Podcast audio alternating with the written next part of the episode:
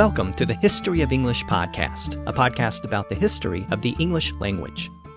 This is episode 132 Food for Thought. In this episode, we're going to talk about food, specifically the first cookbook composed in the English language. This collection of recipes was composed by the personal chefs of Richard II, the King of England in the late 1300s, who enjoyed a rich and opulent court. This cookbook is fascinating on many levels, not only for the language used to document the recipes, but also for the insight it provides about the nature of food in the late Middle Ages. So, in this episode, we'll explore how people ate in medieval England, and we'll see how the language of food shaped the English language. But before we begin, let me remind you that the website for the podcast is historyofenglishpodcast.com, and you can sign up to support the podcast and get bonus episodes and transcripts at patreon.com slash historyofenglish. Now this time, we're going to look at the language of food and the first collection of recipes composed in the English language. For food historians, this is an important development because it really provides the first detailed account of what people actually ate in medieval England, at least what people in the royal court ate. Prior to this point, historians have to piece together that information from scattered resources. The church imposed dietary restrictions regulating what people could eat on specific days of the year, and the government occasionally passed laws called sumptuary laws that restricted what people could eat. Those types of regulations shed some light on the diets of the period, and a certain amount of information can also be gleaned from archaeological finds and pictures and illustrations of people eating, and occasional references to food in various accountings and government records. But one of the best ways to discern the nature of medieval food is to examine the surviving literature from the period. Poems and stories occasionally mentioned what people were eating, and sometimes they provided elaborate details. In Piers Plowman, the poet William Langland described the ploughman's food as green cheeses, curds and cream, oat cake, beans, and loaves of bread. He also said that Piers had parsley and leeks and cabbage but the plowman didn't have enough money for a hen or eggs or salted meat. In the Canterbury Tales, Geoffrey Chaucer wrote about a poor widow in the Nun's Priest's Tale. He said that she ate milk, brown bread, bacon, and the occasional egg. The heroine of the Clerk's Tale survived on porridge made from various greens she gathered by the roadside. These types of passages give us a glimpse into the diet of an English peasant in the 1300s. But we tend to get even more detailed accounts about the food eaten by nobles. Writers often described elaborate banquets and feasts, and there's no better example of that than the poem we looked at in the last episode, Sir Gawain and the Green Knight. As we saw in that poem, the hero Gawain found himself at a large feast on several occasions. The story opens with a Christmas and New Year's feast in King Arthur's court. Later, when he goes in search of the Green Knight, he ends up at a castle where he's wined and dined. He arrives at the castle on Christmas Eve, which any reader of the period would have understood was the last day of Advent, the period of fasting leading up to Christmas Day. In the Middle Ages, the church didn't allow its followers to eat meat or eggs during that period, but they could eat fish so the poet describes the meal at the castle as an elaborate fish dinner. The poet says that the tables were covered with white tablecloths, with napkins and salt containers and silver spoons placed on top. He then writes that servers served the meal with seara sewis and seta seasoned of the best, with various stews and satisfying dishes seasoned of the best. Doble feoda as it fallis and fele kingfishes. Double portions were served, and many kinds of fish. He then writes that summa bakken in bread. Some were baked in bread. Summa brod on the gladys. Some grilled on embers. Summa sultan. Some were boiled. Summa in sewa, savored with spices. Some in stews, flavored with spices and I saw so slaches that they seche leaked. and all the savory sauces that the knight liked. The Freke called it a feast full freely and ofte. The knight called it a feast freely and often. So, as the poet describes it, the Advent fast had been turned into a feast. Now, that passage is interesting in the way it describes the elaborate meal that was served, but it's also interesting in the specific choice of words. In one line, the poet says that dishes were seasoned of the best, seasoned of the best, but it meant well seasoned to bring out the most flavor. This passage is actually the first recorded use of the word season in the sense of adding flavor to food. Now, the word season wasn't a brand new word. It was a French loan word, and it had been around for about a century, but previously it had only referred to the four periods of the year winter, spring, summer, and fall or autumn. Those were the four seasons. And the French word season actually comes from the same Indo European root as the native English word sow, S O W, as in sowing and planting crops. So the word had to do with the growing periods. Well, a crop that was seasoned was a crop that had been in the field for an entire season, or for several seasons. So it was an older crop, one that had been around for a while. And we still have some of that sense of the word season when we refer to a seasoned professional or a seasoned politician, meaning someone who's been around for a long time and has a lot of experience. Well, a seasoned crop was one that had been around for a while and was fully ripened. And for many foods, like fruits, it meant that they had reached the peak of flavor. So the word season came to mean a food that had a lot of flavor. And from there, it came to refer to the process of enhancing the flavor of a meal with herbs and spices. And that gave us the culinary sense of seasoning, which we see used for the first time in that passage from Sir Gawain and the Green Knight. From then on, meals that were packed with flavor were said to be seasoned. And speaking of flavor, the Gawain poet also gave us the first recorded use of the word flavor. I noted last time that the manuscript that contains the Gawain poem also contains three other poems, and all four poems in the book are thought to be the work of the same author. One of those other poems is called Pearl, and it contains the first known use of the French word flavor in an English document. So you seasoned a dish in order to maximize its flavor. And of course, you did that in the process of cooking. Now, cooking was certainly not a new word in the 1300s, but it is actually a loan word. Cook is one of those very old Latin words that was borrowed by the Anglo Saxons during the period of Old English. But the Anglo Saxons only used it as a noun to refer to a person who cooks. But around the current point in our overall story of English in the late 1300s, the word also started to appear as a verb, to cook. The original Latin root was coquere, and via modern French it's given us other words like cuisine and culinary. And in the late 1300s, it gave us another word meaning cookery. That word was cury. Now, this isn't the word curry in the sense that it's used in Indian food. That's a different word borrowed from the Tamil language of southern India. I'm talking about a different word that was used in Middle English but has since disappeared from common use. This earlier word cury, sometimes rendered as kewari, was borrowed from French, and as I noted, it meant cookery. It appeared around the year 1390 at the current point in our overall story of English, and it appeared in what is considered to be the oldest cookbook composed in the English language. This collection of recipes was compiled by a group of cooks working in the household of the king, Richard II. The original manuscript has been lost, but it was copied over the centuries in various fragments. Some fragments contain recipes that were not included in the other fragments. In the 1700s, a collection of the recipes was assembled and published under the title The Form of Cury, which literally meant the form of cookery or the proper manner of cooking. That first publication contained well over 200 recipes, all preserved in the original Middle English.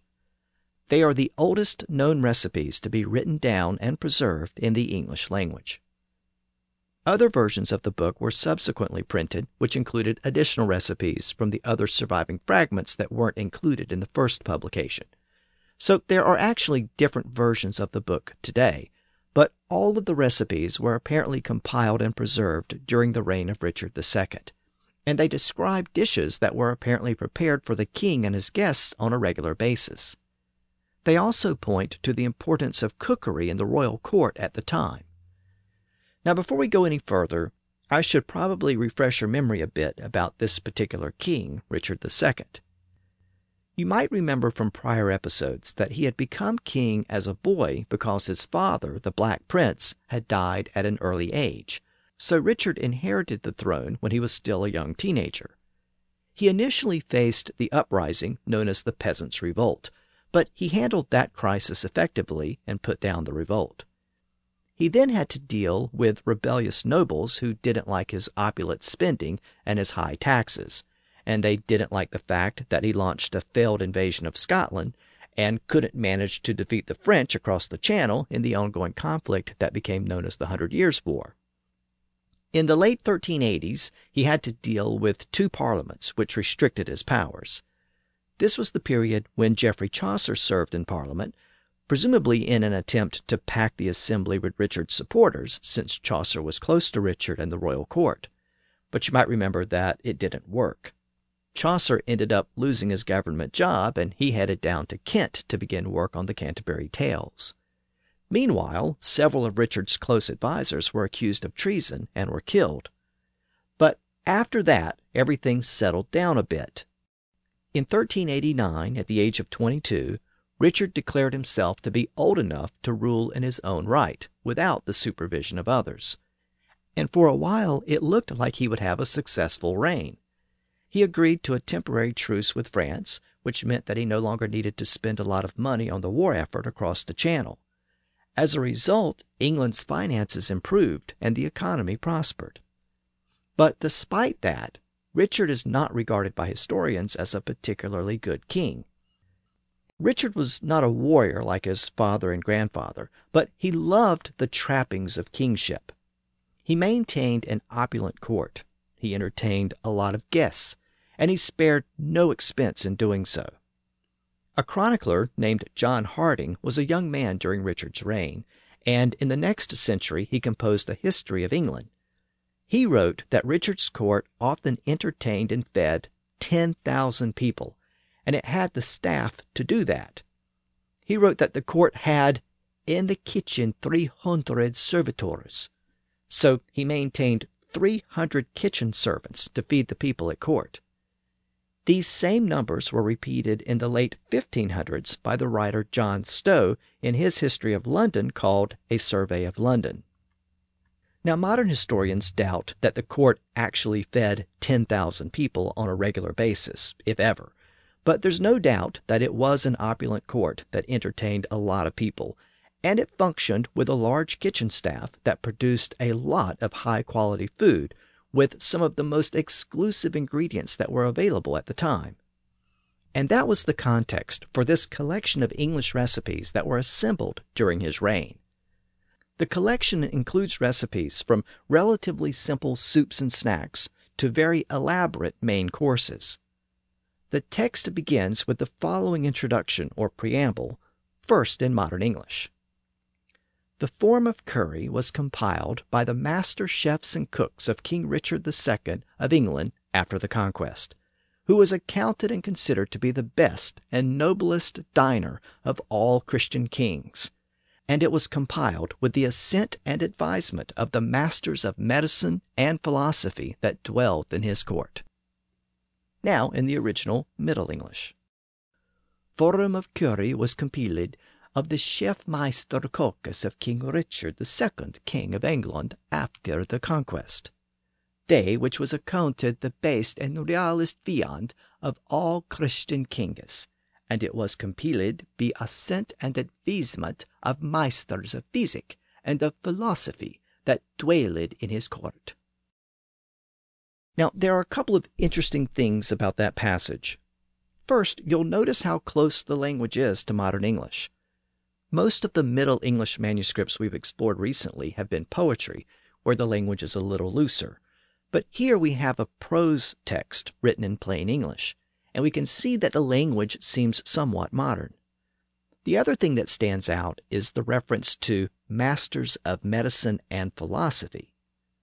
The preamble states that the cooks prepared the recipes with the advice and consent of the doctors and physicians who advised the court. So, why did they consult with the doctors, and why did they feel the need to mention that in the preamble? Well, it was because there wasn't much of a difference between food and medicine in the Middle Ages. Food was medicine, and medicine was food. To a certain extent, we still have some of that sentiment today. We've all been told that we are what we eat, and most of us have comfort foods that make us feel better when we're sick. But the link between food and medicine was more fundamental in medieval England. In an earlier episode, I talked about the old idea that the human body was made up of substances called humors, and that sickness was caused when the humors were out of balance. Well, the humors could be brought back into balance by eating certain foods. So the foods essentially served as medicine. But in the same way that certain foods could cure sickness, they could also cause sickness.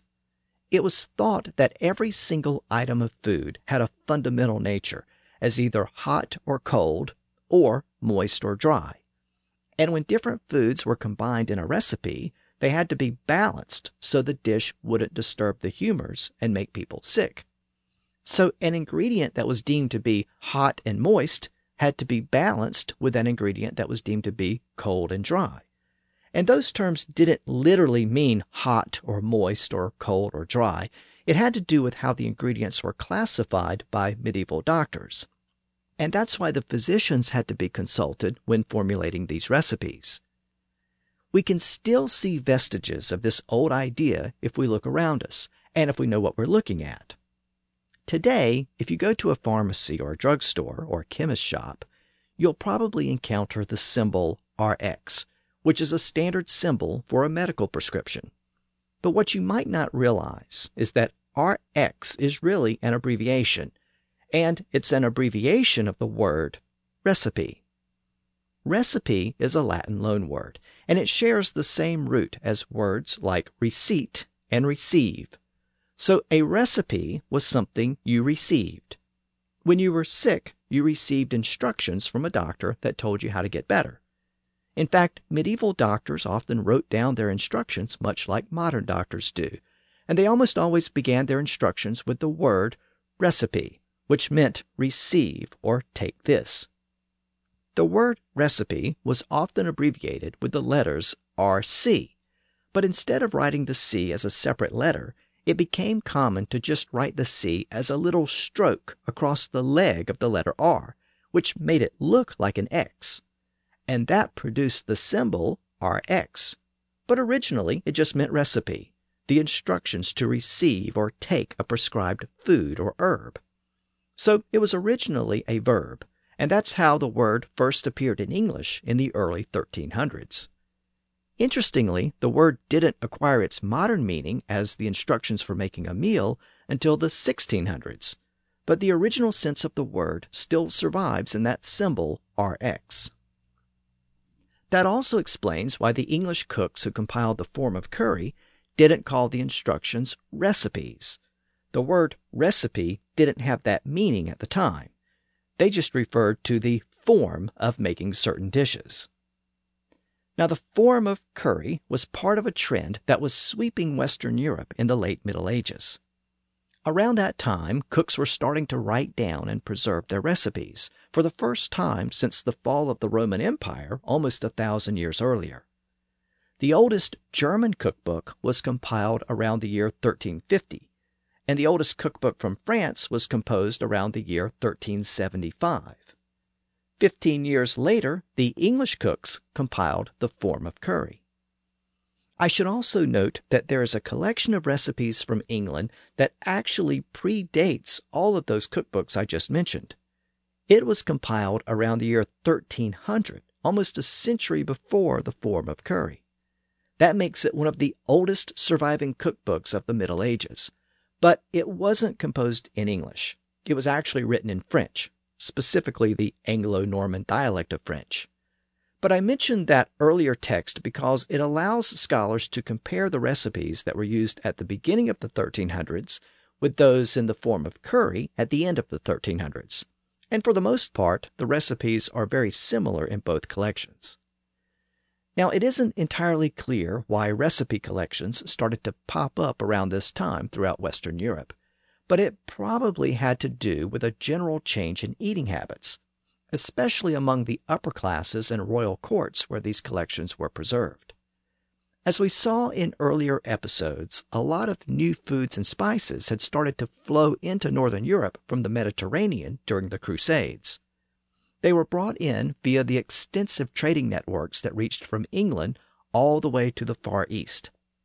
Those were the same trading networks that had brought the Black Death a few years earlier, but they also brought other things like fruits and vegetables, and herbs and spices. And the nobles who could afford those new foods, especially those new herbs and spices, experienced a culinary revolution.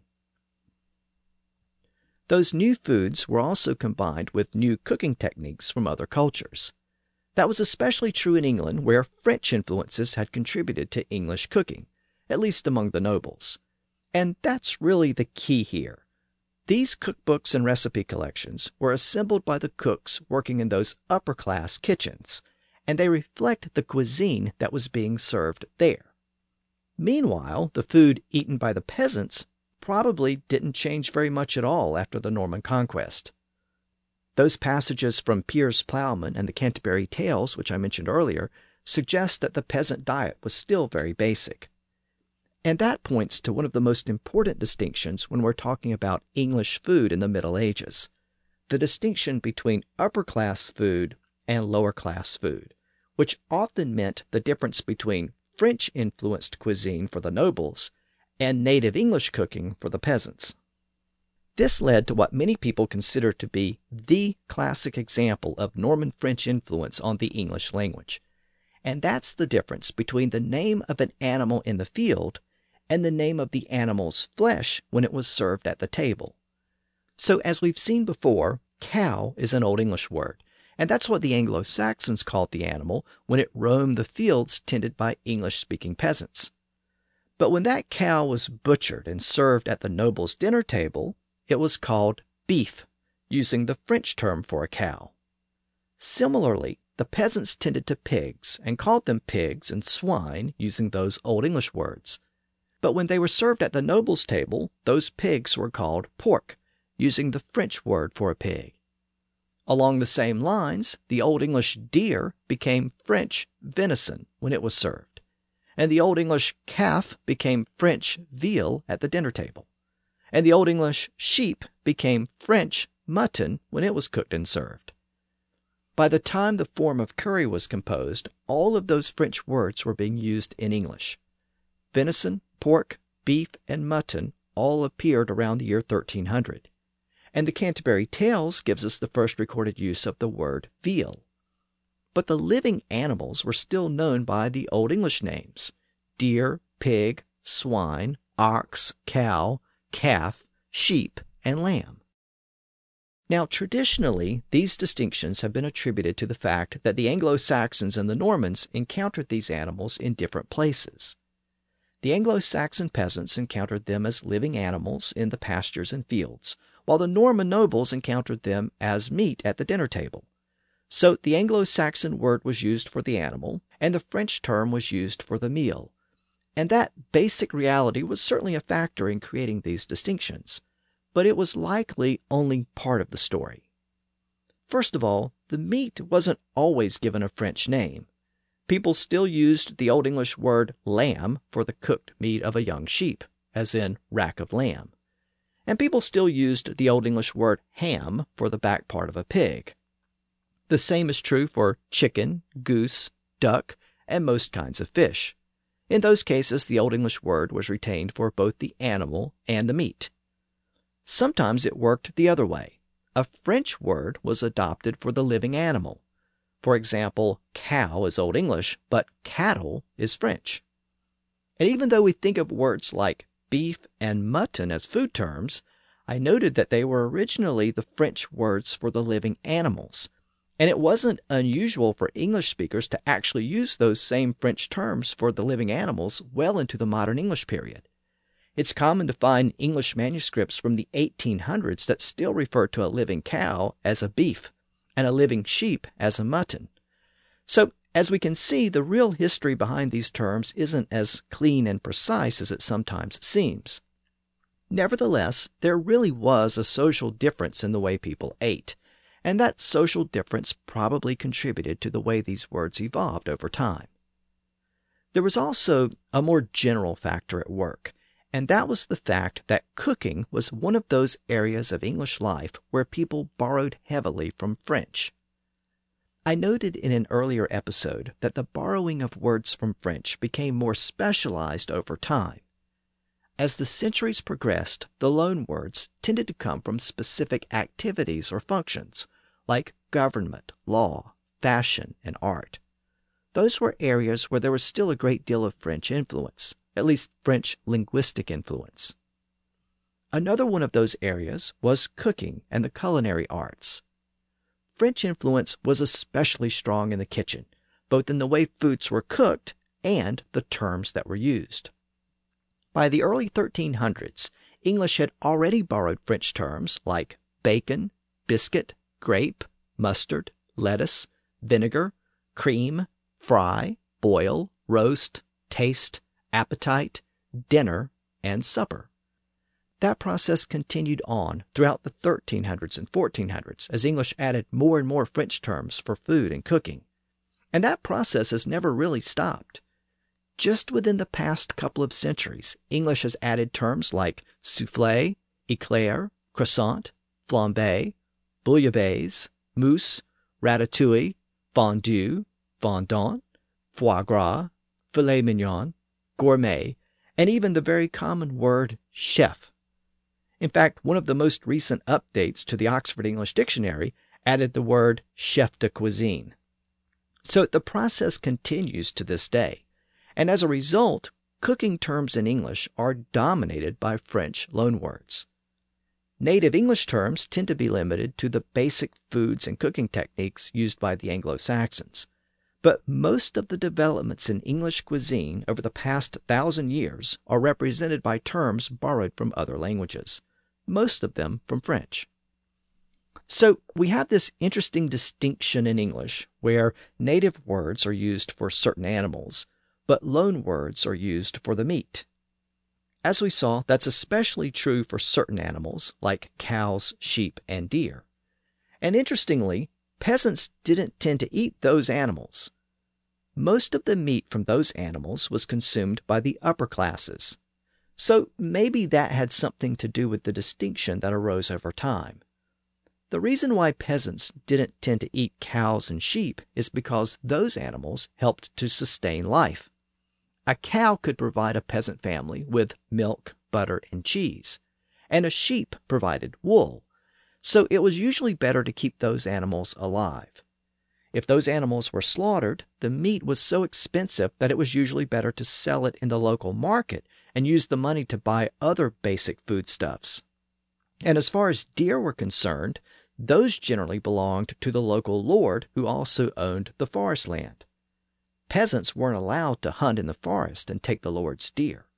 So most of the meat from cows, sheep, and deer ended up on the tables of the nobles and the upper class. And there that meat was called beef, veal, mutton, and venison. But peasants did have access to other animals, like chicken and fish, and they ate those animals on a regular basis, especially fish. And that may help to explain why the native words were retained for the cooked versions of those animals. A cooked chicken is still called a chicken, and a cooked fish is still called a fish. So today we have Kentucky Fried Chicken, not Kentucky Fried Poulet and McDonald's sells a filet o fish sandwich, not a filet o poisson sandwich. Now, one animal that doesn't fit neatly into these general rules is the pig.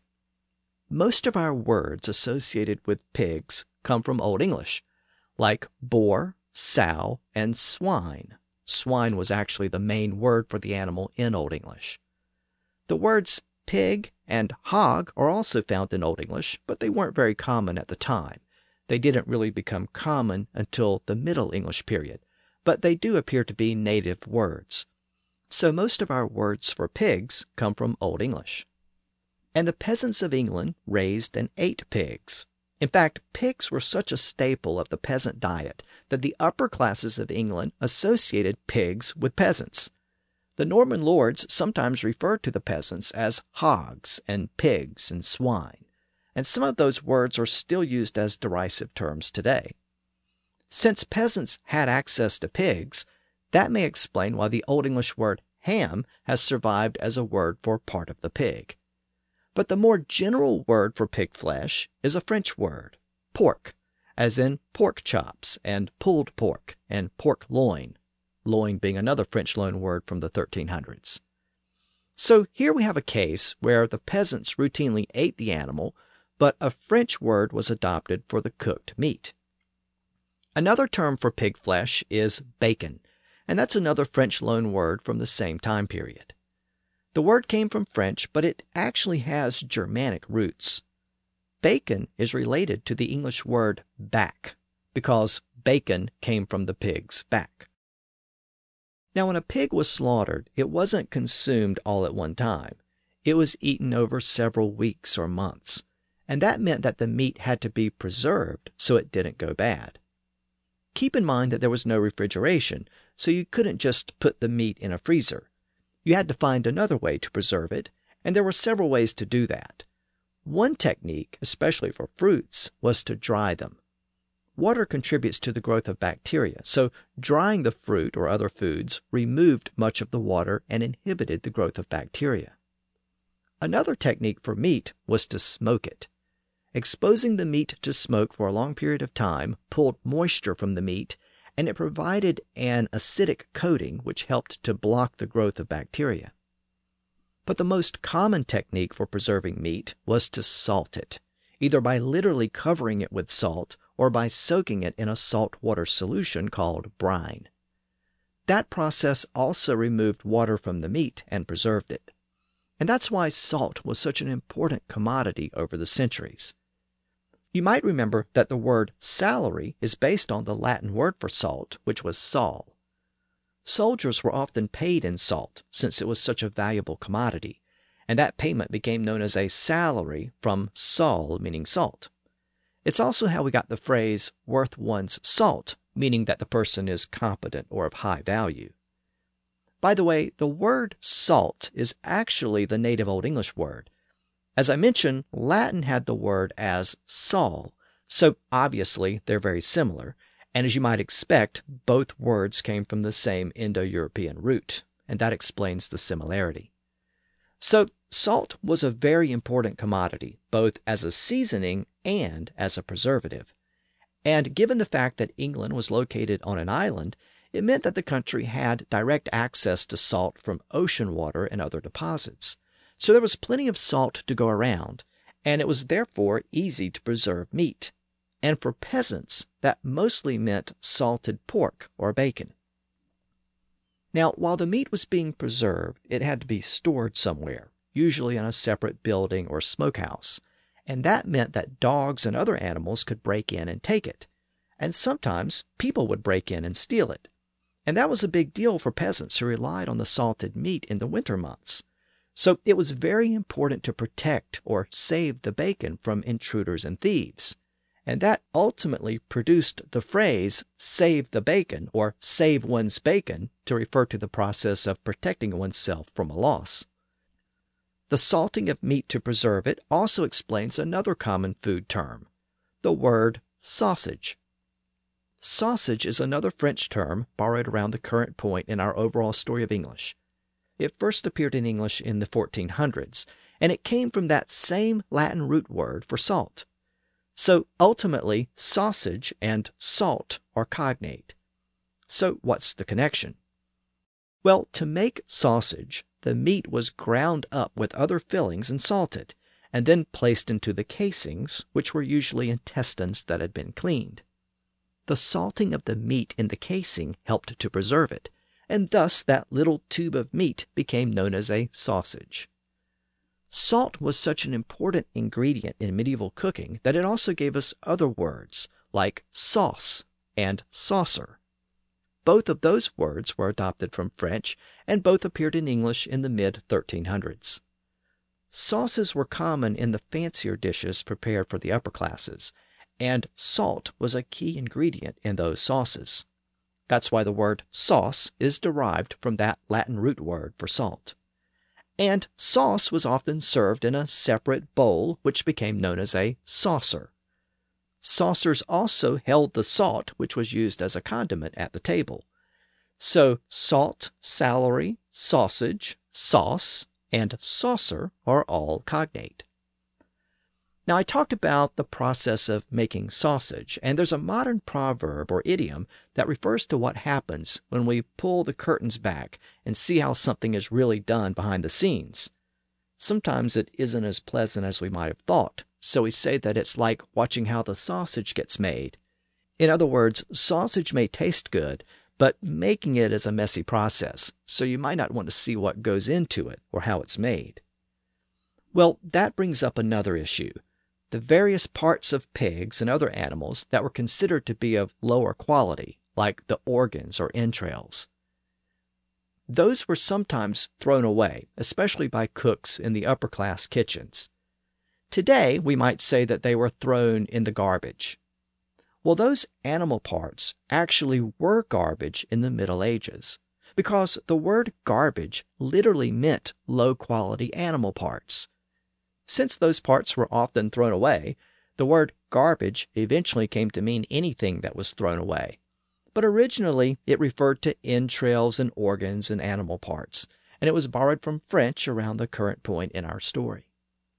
The word garbage is first recorded in English in the early 1400s, but it had probably been around since the 1300s, and I say that because the word was used in a London ordinance adopted in the year 1379, during the reign of the current king, Richard II. The ordinance was written in French, and it specifically said that bakers were making pastries with, quote, rabbits, geese, and garbage, not befitting and sometimes stinking in deceit of the people, It then directed that bakers could not use, quote, any garbage from capons, hens, or geese to bake in a pastry. So, what was that all about? Well, apparently cooks in some of the upper class kitchens were taking the entrails and organs and other unusable meat and selling it to bakers, who would then turn around and use it as filling for meat pies. But those pies were making people sick. So the ordinance was designed to protect the public health by preventing bakers from using that stuff that was often thrown away. The ordinance also prevented bakers from putting beef into their pies and then passing it off to customers as venison. That was because beef wasn't considered to be of the same quality as venison. So selling a beef pie as venison was a type of fraud. Now, the cooks in noble kitchens might throw away this low quality meat, but peasants weren't so picky. They couldn't afford to throw anything away. To use a modern expression, they ate everything but the squeal. Not only were intestines used to make sausages, they were also fried or boiled to make chitterlings, a word which also appeared around the current point in our story, around the year 1400. It isn't entirely clear where the word came from, but it was later shortened to chitlins, which many people still associate with rural and poorer communities. Another word that was similar to chitterlings or chitlins was the word haslet. It referred to the inner organs of a pig, the ones that were edible, and it first appeared in Sir Gawain and the Green Knight. It appeared in the part where Gawain's host killed a boar during the hunt and slaughtered it. The poem says that he hats ut the hastlets, took out the hastlets. The hastlets were usually grilled on a spit over a fire, and sometimes the word was applied to other foods that were cooked in a similar way. That's how the word was used in that early English cookbook, The Form of Cury. That book describes a dish made from figs, dates, and almonds, which were placed on a spit and roasted. The dish is called hastelets of fruit. Both hastelets and fruit were French loanwords. And notice that this dish prepared for the royal court didn't actually use innards. It used fruit and prepared it in a way that was similar to hastelets, and that's why it was called hastelets of fruit. So this was a play on a type of food that was normally eaten by peasants. Another word for animal organs or entrails was numbles. It was another French loan word from the 1300s, and believe it or not, it's the origin of the term humble pie. Again, peasants didn't tend to throw anything away, so they took those numbles and baked them in a pie. That type of pie was called a numbles pie. But you might remember that nouns that began with an N sound sometimes lost that sound in Middle English because they often followed the article a, and people thought the N was part of that preceding article. I mentioned in an earlier episode that a type of snake was a nadra, and when people spoke, the sounds slurred together and it sounded like anadra or an adra the N moved over to the article, and over time the word became an adder. So Nadra lost its N and became adder. And that actually happened to quite a few words, including the word numbles. Over time, a numbles pie became an umbles pie. So that was the first sound change. The N was dropped at the front of the word, from numbles to umbles. But then there was another sound change when an H was added to the front of the word, from umbles to humble. So why did that happen? Well, in early modern English, it was common for speakers in England to drop the initial H in words that began with an H sound. So they said things like allo instead of hello. That was especially common in lower class and working class communities. So people started to think that Umble's pie was one of those terms where people were just dropping the H at the front. So they thought that Umble's pie was really humble pie. And that confusion was encouraged because it was a type of pie that was usually eaten by poor people. So humble pie came to mean a type of pie or food eaten by someone who was humble or poor. And today, if someone eats humble pie, they're acting humbly or with humility. But again, it began in the 1300s as numbles, the innards of a pig or other animal. Now, to be fair, I should mention that this royal cookbook, The Form of Cury, also has a recipe for numbles. The recipe says to take the numbles of a deer or other animal and boil them, and take the broth and thicken it with bread. Then add vinegar and wine and cooked onions, and season it with salt and other seasonings, boil it well, and serve it. So this appears to be a slightly elevated version of the dish. There was also a similar dish that was common at the time called hodgepot or hotchpot. The word actually appeared for the first time in Chaucer's writings. Again, it was a French term, and it combined the French word hoche, meaning to shake, and the French word pot, meaning a cooking vessel. A hotchpot was a thick broth made from a mixture of meat, vegetables, and anything else the cook had lying around. The cook just tossed it all in and cooked it. The form of Cury has a specific recipe for it called geese in hotchpot. You cut up a goose and boil it in water and wine, add onions and herbs, cook it for a while, and pour it over a layer of bread and add seasonings. Again, that was an elevated version of the dish. For most people, it was more common to just throw in whatever you had available at the time. And that's how the word evolved from hotchpot to hodgepodge, meaning a mixture or confused jumble. This also explains the phrase gone to pot, which appeared in the 1500s. Today it means something that no longer has any value. It's worthless. It's gone to pot. Well, originally it referred to the leftovers that were otherwise useless. The cook chopped them up and tossed them in the pot that was constantly simmering over a fire. If the items went to the pot, it meant that they weren't good for anything else. and over time it's come to refer to anything that's become useless or worthless. The 1500s also gave us the term pot luck, which is based on this same basic idea. Since almost every household maintained a pot on the fire with something cooking in it, the contents of that pot was what was served when visitors came by. The visitors got whatever was cooking in the pot at the time. It might be a good day with a tasty soup full of quality vegetables and maybe even some meat. But usually it was a bland broth with not very much of substance in it at all. So the visitor had to take whatever was dished out, whether good or bad. So what the visitor got depended on luck or chance and that led to the sense of potluck as a random dish brought to a dinner party or gathering. Again, you don't really know what people are bringing to a potluck dinner. And eventually, the word potluck came to mean a random result or whatever happens by chance. I should also mention the word potpourri, which is a French term borrowed in the 1600s. Today it means a medley of flowers or other aromatics. It's pronounced in the French manner, potpourri, even though it looks like pot puree, because it has that word pot in it. Well, potpourri was originally a French term for a type of stew or hotchpot with a mixture of ingredients.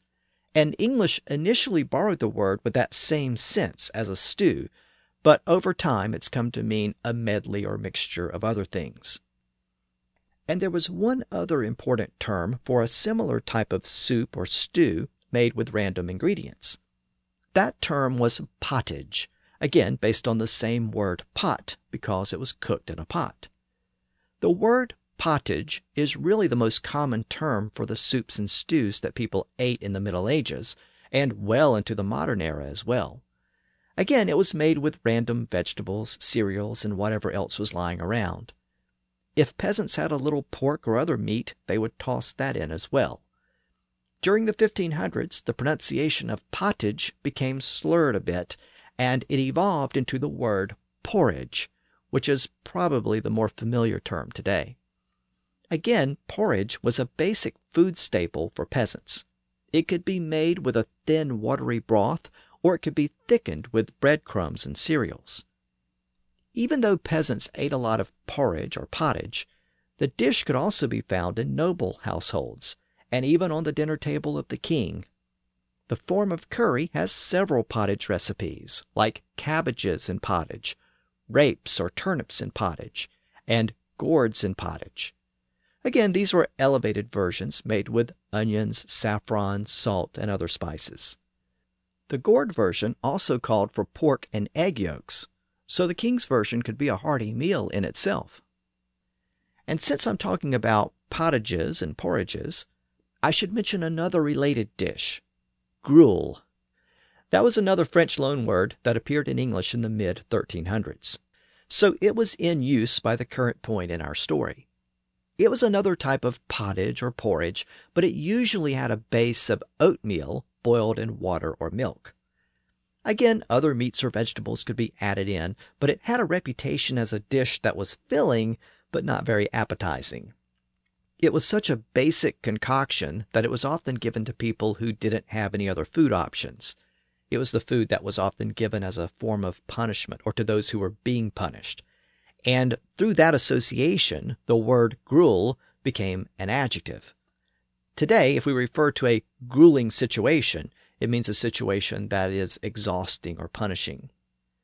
Nevertheless, even the king ate gruel from time to time, assuming he actually ate the dishes described in the form of cury, because it contains a couple of gruel recipes.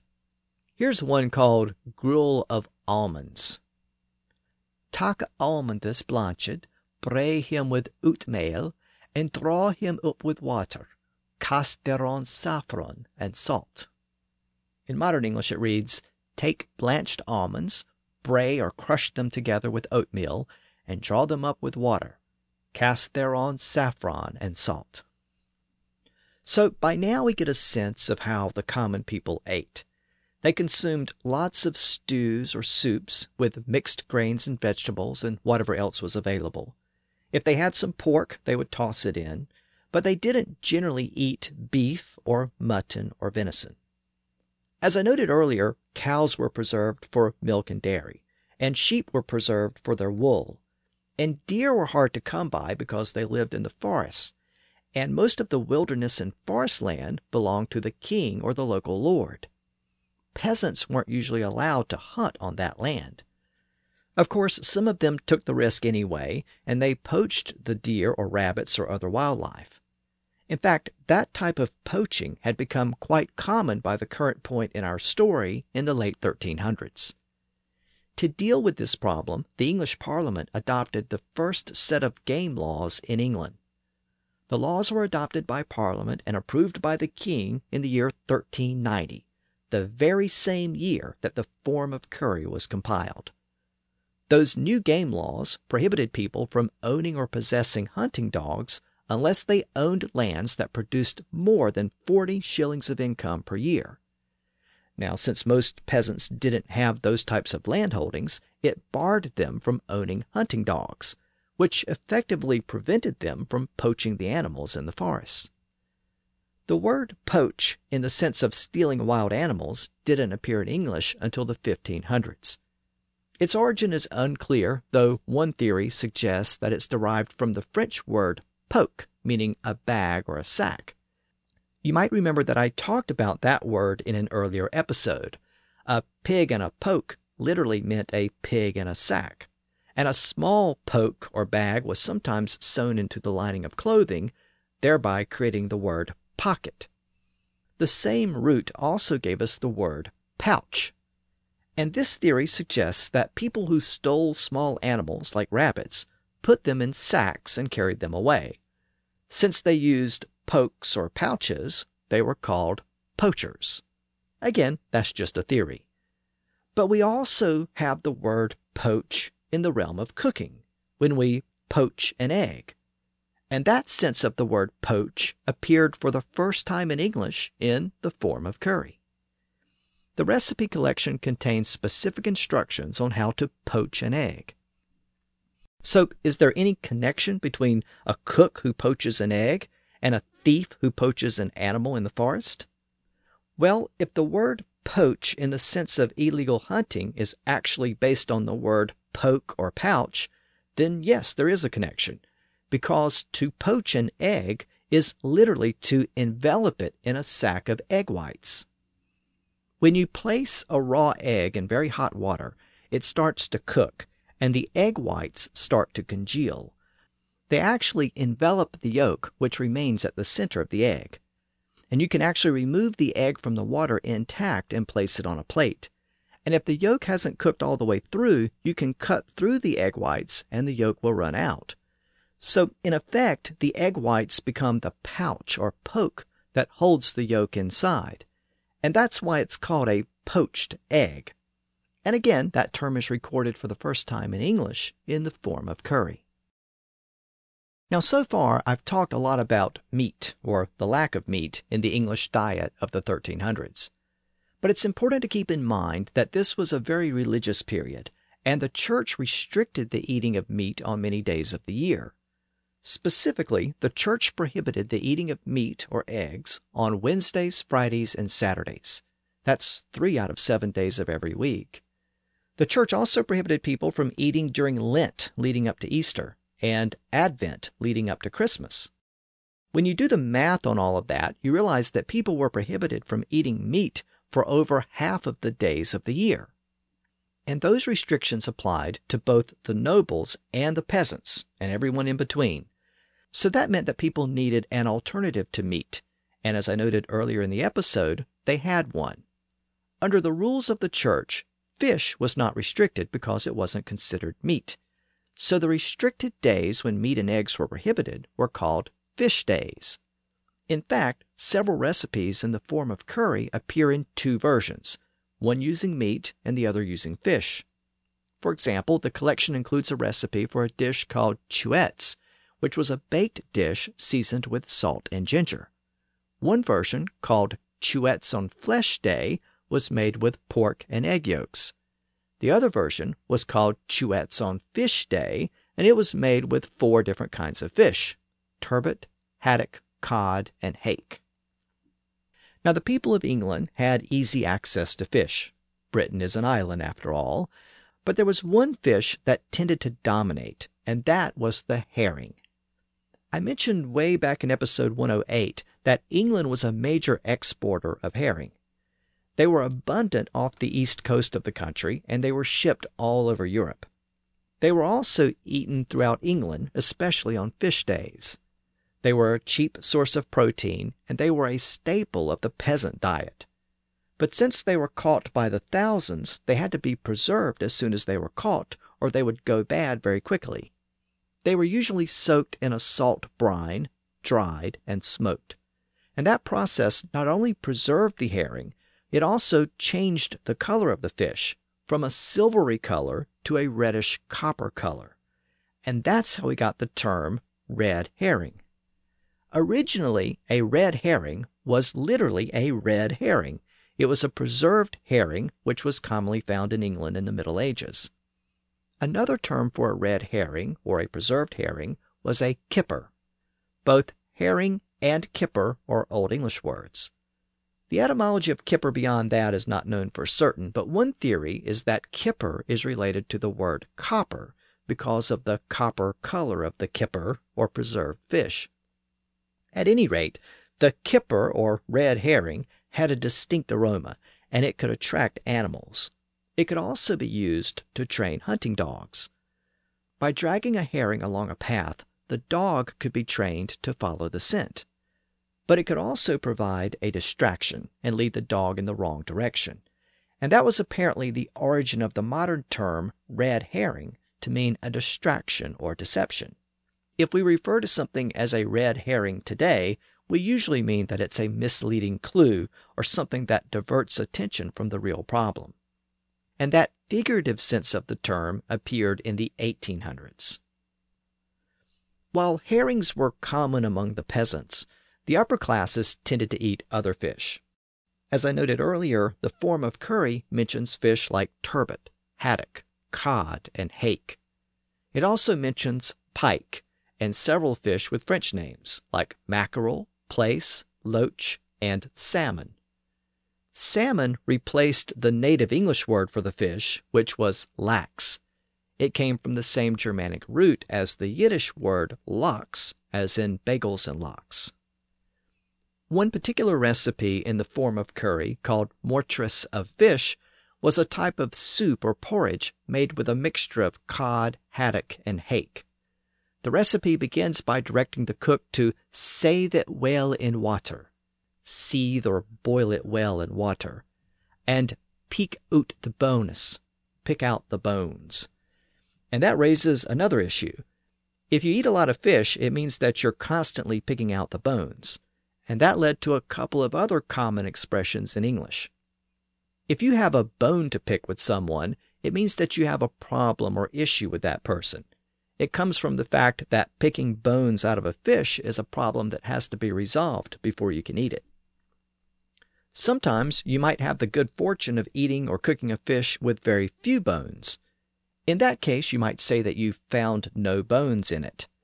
That phrase appeared in the mid 1400s and over time it came to refer to an easy situation. So today, if I say that someone made no bones about it, it means that they didn't raise an objection or create a problem. Now, the recipe I just mentioned, mortress of fish, said to pick out the bones and then grind small the fish, grind small the fish, before adding the fish to the broth and simmering it with various seasonings. Here the recipe uses the word grind, but in other recipes it uses the word mince, and the form of cury is one of the first English documents to use the French word mince. Mince meant to chop finely or make small, and it comes from the same root as minute and minimum. A lot of the recipes in the form of cury involve chopping or mincing or grinding various ingredients, and adding them to a broth or using them to create a sauce. As I noted earlier, the word sauce is related to the word salt because it was originally a broth that was well salted and had a salty flavor. The form of cury used the word sauce, and it also introduced another very similar word, the word gravy. the cookbook contains the first recorded use of the word gravy in the English language. The word gravy was borrowed from French and is apparently derived from the word grain. In the same way that salt was a key ingredient in early sauces, grains of spices were a key ingredient in early gravies. And that's apparently the connection between grain and gravy. In the form of Cury, the gravies were usually made with almond milk and seasoned with sugar and ginger. So it was sort of a sweet milk sauce. It wasn't until the 1500s that the meaning of gravy shifted to its modern sense as a sauce formed from the juices of the meat being cooked. Now, I said that the word gravy was apparently derived from the word grain because the link is somewhat obscured by a common Scrivener's error. French had the word as graine, which was similar to the word grain. Graine meant a sauce or stew so it had an N sound instead of a V sound. But in the form of Cury and later manuscripts, it appeared as gravy with a V instead of grane with an N. Now, this appears to be a misspelling by the cooks who wrote down the recipes in the original manuscripts. And then later cooks adopted this same spelling and the pronunciation that went with it.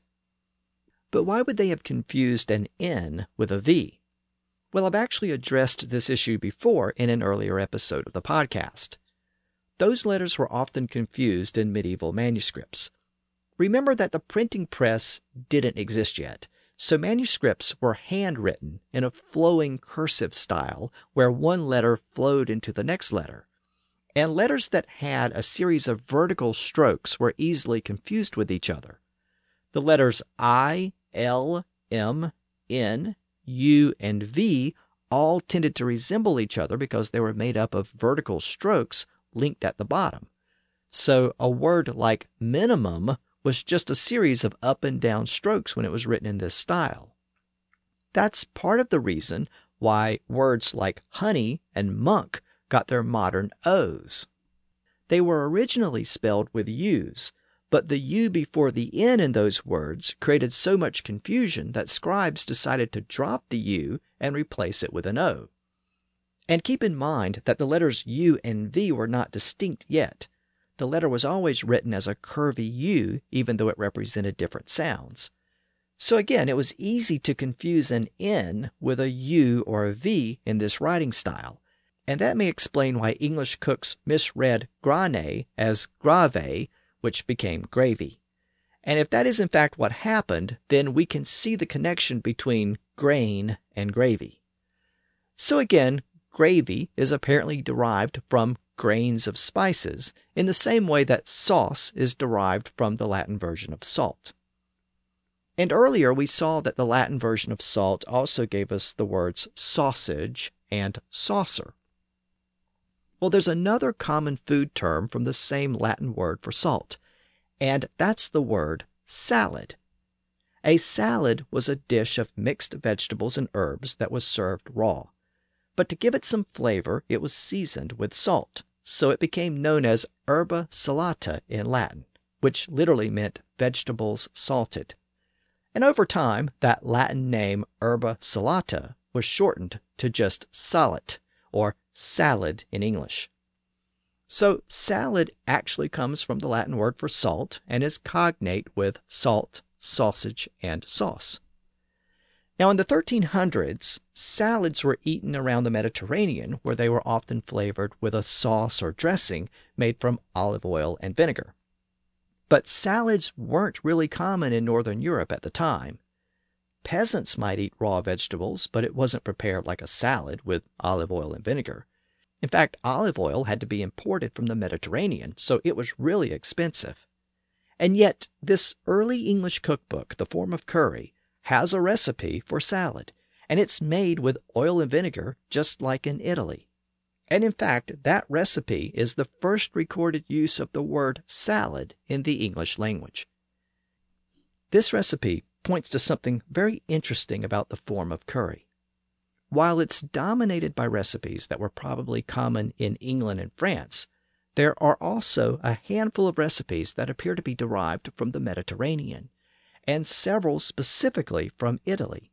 And at first glance, those recipes seem a little out of place for the British Isles in the 1300s.